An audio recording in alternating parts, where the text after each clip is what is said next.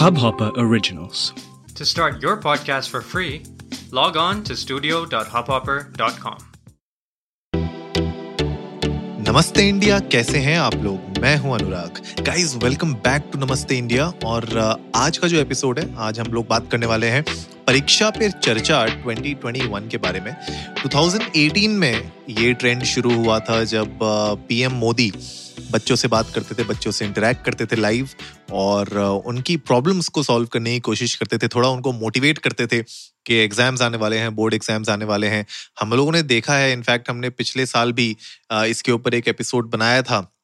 जब लॉकडाउन की वजह से जो एग्ज़ाम्स थे वो पोस्टपोन हो गए थे तो उस टाइम पे हम लोगों ने इसके ऊपर एपिसोड भी बनाया था और हमने बताया था कि इस तरीके से as a parent as a kid आपको थोड़ा सा संभल के थोड़ा सा काम होके अपने एग्ज़ाम्स की प्रिपरेशन करनी है। टाइम बहुत खराब था पिछले साल। इस साल भी अगर आप देखो, अभी सिचुएशन इतनी खराब हो रही है।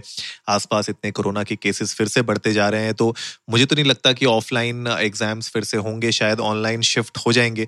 तो इसी बीच में मेरे ख्याल से अच्छा टाइम था जब पीएम ने ये इनिशिएटिव लिया और इसको यू नो आज बच्चों के सामने कुछ अपने पॉइंट्स रखे, कुछ उनके साथ डिस्कशंस किए।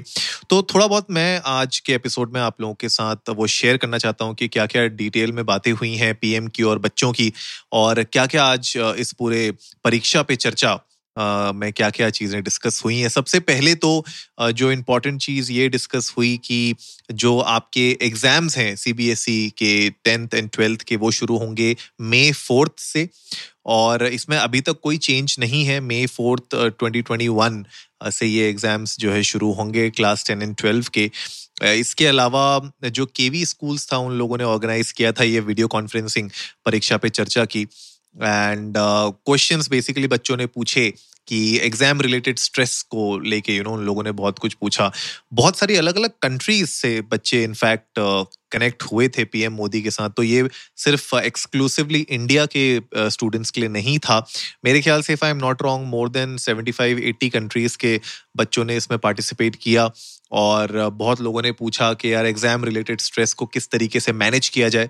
और अपना एटमॉस्फेयर अपना एनवायरनमेंट अराउंड जो इतना ख़राब हो रहा है आजकल उस बीच में कैसे एग्ज़ाम्स की प्रिपरेशन की जाए, उसके ऊपर भी बहुत सारी बातें हुई।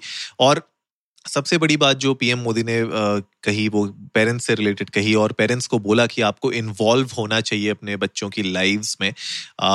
You know it's really important कि आप समझें कि क्या वो लोग कर रहे हैं अपनी लाइफ में? थोड़ा सा इंटरेस्ट जगाइए। आप भी देखिए कि आपके बच्चे क्या कर रहे हैं।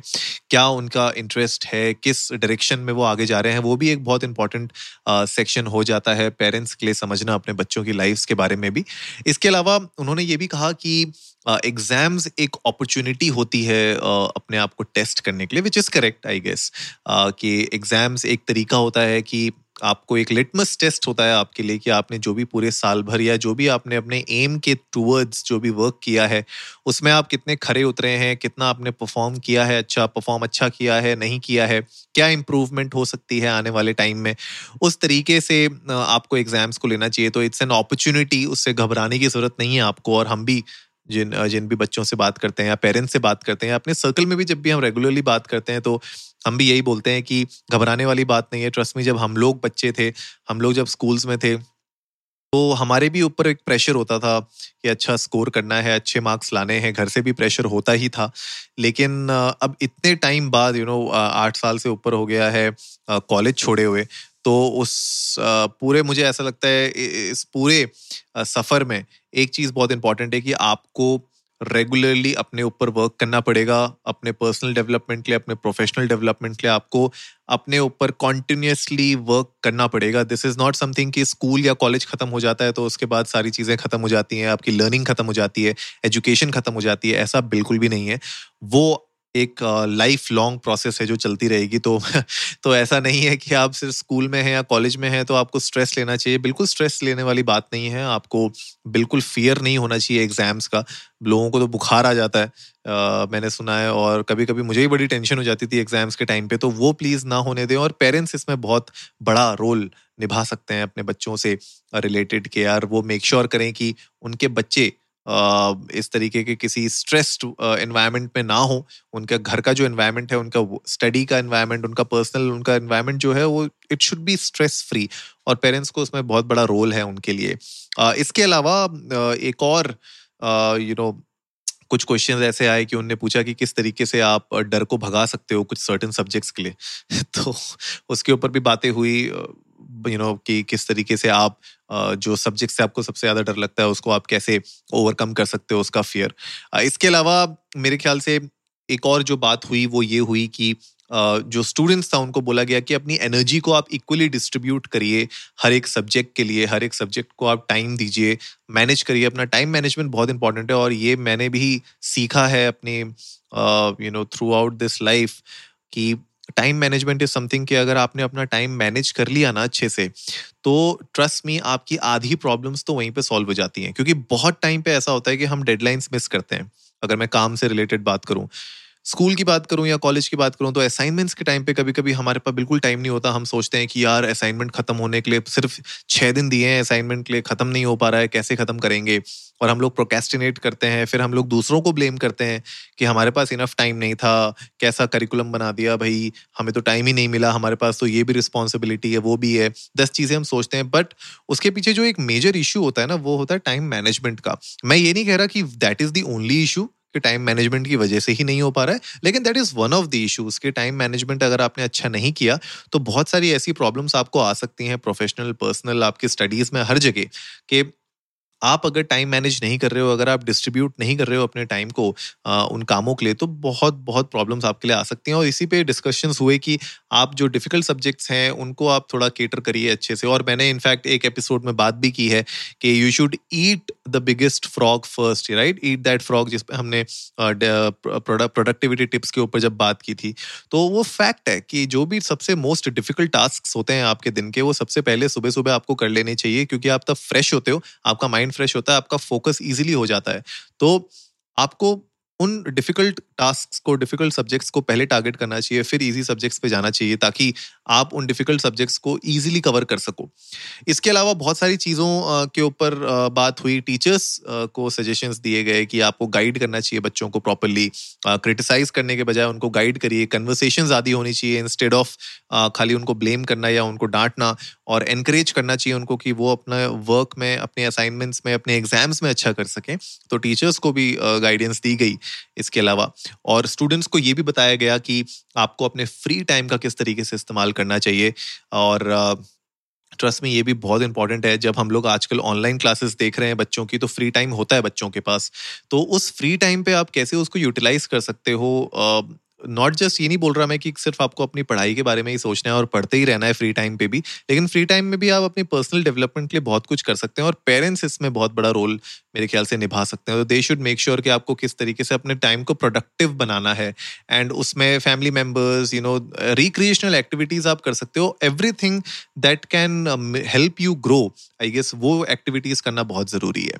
और uh, एक और चीज़ यू नो उस पर बात हुई कि अपनी क्रिएटिविटी को कभी भी रोकना नहीं है, अपनी क्रिएटिविटी को आगे बढ़ते रहना है क्रिएटिव थॉट्स को हमेशा आगे बढ़ते रहना है, क्योंकि क्रिएटिविटी ही एक ऐसी चीज़ है जो बच्चों को अनडिस्कवर्ड पाथ की तरफ़ लेके जाती है। अगर हर एक चीज़ आपको पता है ऑलरेडी तो आपके लिए कोई नया पाथ नहीं खुलता है। और अगर आप देखते हो जो नई इनोवेशन होती हैं, भले वो साइंस में हो, भले वो बिज़नेस में हो, कहीं पे भी जब आप देखते हैं कुछ डिस्ट्रप्शन होता है इंडस्ट्री में या कोई इनोवेशन होती है इंडस्ट्री में, वो तभी होती हैं जब आप एक अनडिस्कवर्ड पाथ को ढूंढते हो अपनी क्रिएटिविटी के थ्रू राइट तो मेरे ख्याल से वो भी बहुत इंपॉर्टेंट होता है तो आप अपनी क्रिएटिविटी को बिल्कुल डाई डाउन नहीं करना है। इसके इसके अलावा और भी बहुत सारे ऐसे ऐसे क्वेश्चन आते रहे। अब मैं आपको बहुत ज़्यादा डिटेल में तो नहीं बताऊँगा कि क्या क्या और एक स्पेसिफिक क्वेश्चन थे, लेकिन सेल्फ मोटिवेशन के ऊपर बहुत सारी बातें हुई और इक्वालिटी के ऊपर बहुत बारी बहुत सारी बातें हुई। Treating girls and boys equally उस पर बहुत सारी बातें हुई। इसके अलावा कैसे यू नो बच्चों को भी अपने पेरेंट्स और अपनी फैमिली को कैसे वैल्यू देनी चाहिए, कैसे उनको यू नो एक रिस्पेक्ट देनी चाहिए, किस तरीके से उनके साथ घुलना मिलना चाहिए, उसके ऊपर भी बातें हुई। चैलेंजेस बच्चों ने बहुत सारे क्वेश्चन पूछे कि भाई लाइफ में आगे बढ़ के जो चैलेंजेस आएँगे, उनको हम कैसे ओवरकम कर सकते हैं, उन चैलेंजेस को कैसे हम क्लियर कर सकते हैं, उसके ऊपर बहुत सारी बातें हुई। तो ओवरऑल मुझे लगता है कि एक अच्छी परीक्षा पे चर्चा हुई है और ऐसी तो होती रहनी चाहिए मेरे ख्याल से। This is a good initiative और सिर्फ़ पीएम ही नहीं, मेरे ख्याल से हर एक इंसान जो भी, जिसके भी घर पे कोई भी बच्चा है, जिसके एग्ज़ाम्स हो रहे हैं, होने वाले हैं, उनको मेरे ख्याल से इस चीज़ का बहुत ध्यान देना चाहिए कि वो लोग आगे बढ़ें और उनसे खुद बात करें, उनकी प्रॉब्लम्स को समझें और उनकी प्रॉब्लम्स को सॉल्व करने में उनकी मदद करें। कभी कभी ऐसा होता है कि हमें स्पून फीडिंग भी नहीं करनी चाहिए। अगर कोई प्रॉब्लम है किसी बच्चे की अगर वो आपको पता है कि वो खुद से सॉल्व कर सकता है तो थोड़ा बहुत उसको सपोर्ट करिए, उसको मोटिवेट करिए उसको हेल्प करिए।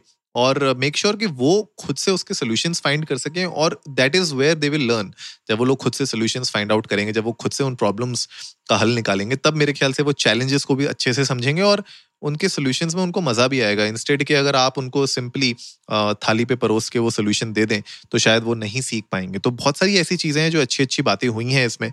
स्ट्रेस कैसे you know exam related stress को कैसे हम किल करें किस तरीके से उसको ओवरकम करें उसके ऊपर भी बहुत सारी बात हुई। और फोकस पीएम ने बोला कि भैया आपके आंसर्स के ऊपर आपका फोकस होना चाहिए। और क्वेश्चंस जो हैं आपके मेक श्योर sure कि आप अपना जो स्ट्रेस है वो अपने एग्ज़ाम हॉल के बाहर छोड़ के अंदर आए। और फोकस करें अपने एग्ज़ाम्स के अपने आंसर्स के ऊपर। और इसी, इसी ऐसी ही कुछ और भी बहुत सारी बातें हुई। तो आज का मकसद यही था इसी इस एपिसोड का कि आप लोगों को बताया जाए कि एग्ज़ाम्स आने वाले हैं, आपके अगर घर परिवार में, आपके नेबरहुड में अगर बच्चे हैं, जिनके एग्ज़ाम्स हैं, आप उनको मोटिवेट करिए, उनको सपोर्ट करिए। आपके फ्रेंड्स एंड फैमिली सर्कल में अगर हैं तो प्लीज़ आप लोग उनको मोटिवेट करिए, सपोर्ट करिए। उनको बोलिए कि, yes, you have done your best, पूरा एक साल आपने अच्छे से काम किया है और अब परीक्षा का वक्त है। उसको स्ट्रेस नहीं लेना है लेकिन डिटर्मिंड होके एक फोकस्ड uh, वे में उसको आपने क्लियर करना है एग्ज़ाम्स को।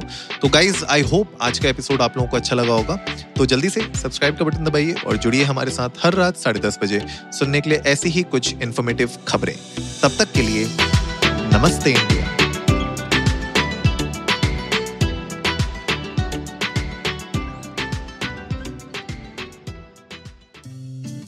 इस हब हॉपर ओरिजिनल को सुनने के लिए आपका शुक्रिया।